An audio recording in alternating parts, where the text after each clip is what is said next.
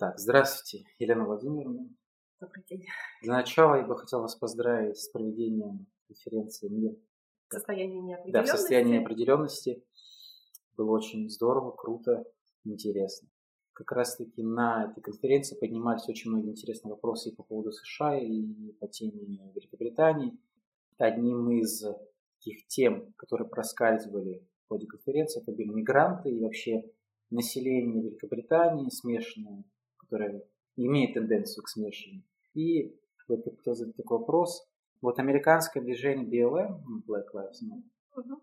судя по новостям, оно нашло такое сильное отражение в английской действительности, в великобританской действительности. И хотелось бы узнать, какое отношение у британцев есть по отношению к этому движению? Как власти реагируют на это движение? Как оно чувствует себя, это движение в британском обществе? Хороший вопрос. А, движение это вызвало отклик а, во многих странах, а, не только в Великобритании. Но в Великобритании я бы сказала, что отношение в целом такое сдержанное. Сам премьер-министр Джонсон заявил о том, что статья у него, по-моему, была, в которой он акцентировал внимание на то, что вот эти все протесты, которые состоялись Весной, летом 2020 э, года, но они усугубили ситуацию, например, с пандемией, потому что это массовое скопление людей. Он призвал к социальному дистанцированию и к тому, чтобы люди все-таки в таком рациональном поле а, вели диалог по расовым вопросам. А, мне встречались опросы общественного мнения, в которых а, жители Великобритании, ну, скажем так, не осуждали, но тоже выражали некоторый скепсис в отношении участников этого движения, как раз в связи с тем, что в период пандемии и когда власти Соединенных Штатов призывали всех а, к самоизоляции, а случались не просто протесты, но еще и даже погромы. Хотя вот само движение Black Lives Matter – это движение, которое зародилось, по-моему, еще в 2013 году, зародилось оно как мирное движение. В этом году оно вылилось в насильственные вот такие протесты.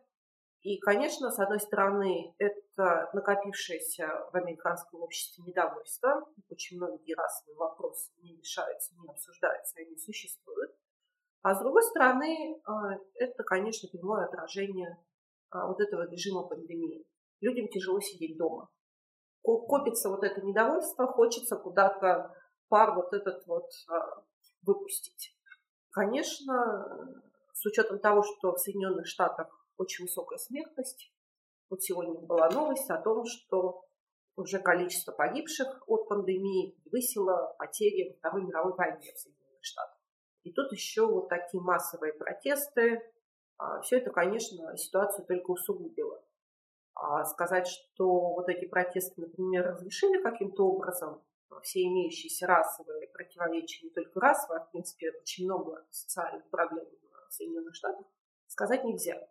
И поэтому в Британии, ну, вот такое оно отношение, конечно, в большей степени сдержано. Я видел новости достаточно часто, что участники протеста в Великобритании, они, как и в США, а, зачастую, можно сказать, оскверняли памятники э, многим героям английской истории и также выступали за их снос. Понимаю, что, наверное, очень многие британцы негативно относятся к белым из-за этого. А, ну, вот этот вот снос памятников, он, конечно, неразрывно связан с движением Black Lives Matter. А, тоже не только Великобритания, но и другие страны пострадали от такого вандализма в Великобритании действительно такие эпизоды были, потому что высокий процент э, мигрантов, хотя в основе своей, конечно, британское общество по-прежнему остается вот таким белым, а, но, тем не менее, да, такие тоже эпизоды были. Была даже попытка со сквернением памятника Уинстону Черчиллю и так далее. А, но мне кажется, что здесь э, вот эта волна такому вандализму в отношении памятников, она имеет тоже такую иррациональную природу, потому что а, все-таки ни, никак не может приблизить такой вот вандализм, к, опять же, к обсуждению, к решению каких-то а, вопросов, которые накопились. А, ну да, были вот такие эпизоды. Но, в принципе, как-то пересматривать, скажем так, британскую историю никто под воздействием этих событий не всерьез.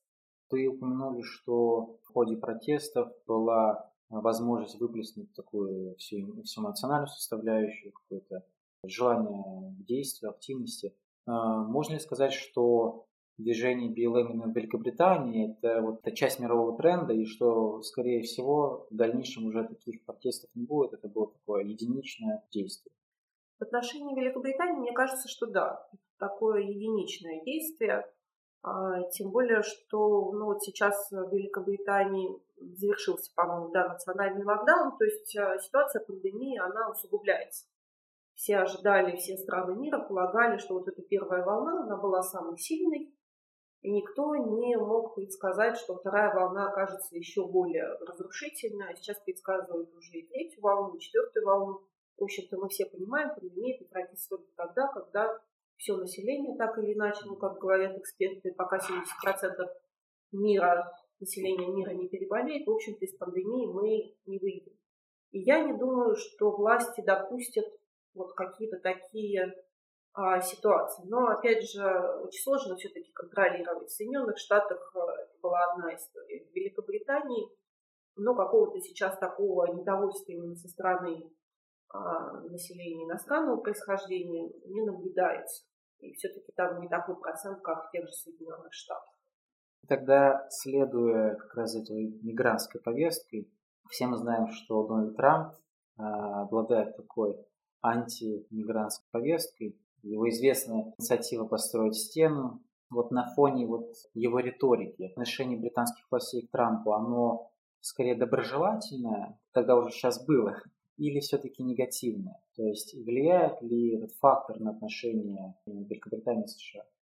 А, ну, вообще, э, к Дональду Трампу было такое исключительно благожелательное отношение, так же, как и у Дональда Трампа к нынешнему а, премьер-министру Великобритании Борису Джонсону. И как раз сейчас эксперты говорят о том, что очень сложно будет Борису Джонсону выстраивать отношения с демократами во главе с Джо Байденом. Потому что Джо Байден, например, еще в ходе предвыборной гонки, он выразил очень такое скептическое отношение к торговой сделке, например. А с весны нынешнего года шли переговоры в режиме видеоконференции между Дональдом Трампом и Борисом Джонсоном по заключению нового торгового соглашения. А вот эти идеи о заключении такого соглашения, они циркулируют активно последние несколько лет. И в свое время Барак Обама, он увязал перспективу этого соглашения с Европейским Союзом, заявил о том, что если Великобритания выйдет из Европейского Союза, то ей не стоит ожидать какого-то прогресса в заключении торговой сделки. А вот как раз при Дональде Трампе ну, дело сдвинулось с мертвой точки. Поэтому, ну вот, э, пока, наверное, можно вслед за многими политологами, экспертами прогнозировать а, такие некоторые сложности.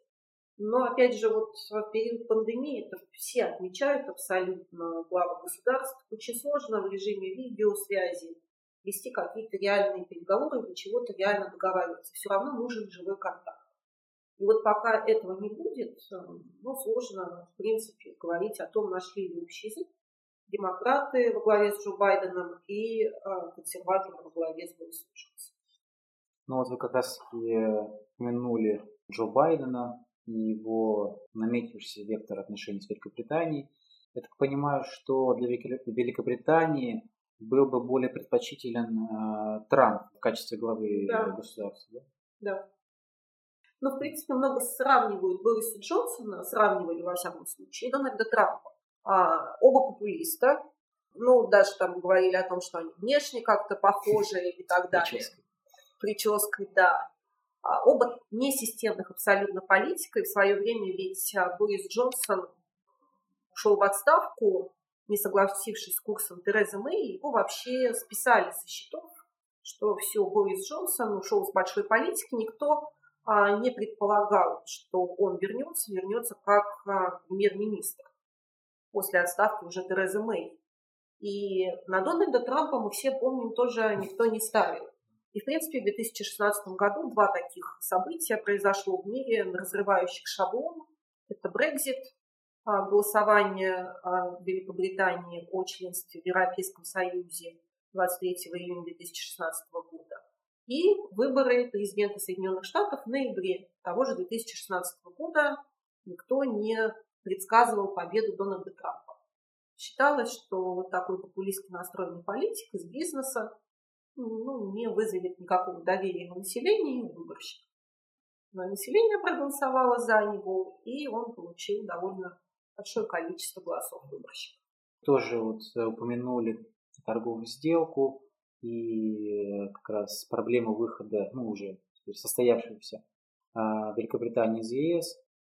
В этом свете как США вообще отреагировала на а, инициативу Великобритании выхода из ЕС и а, на само свершение этого действия, потому что до определенного времени никто и не предполагал. Ну вот тогда при действующей администрации Барака Обамы, при демократах, а, Соединенные Штаты занимали позицию которая однозначно говорила в пользу членства Великобритании в Европейском Союзе. Ну, вот я уже упомянула, что Барак Обама увязывал заключение торговой сделки с продолжением членства Великобритании в Европейском Союзе. А, но надо сказать, что и Дэвид Кэмерон, который был у власти тогда, который обещал проведение референдума накануне выборов а, парламентских 2015 года, он был уверен, что население проголосует за продолжение членства, так же, как это было в 1975 году. В Великобритании не первый раз.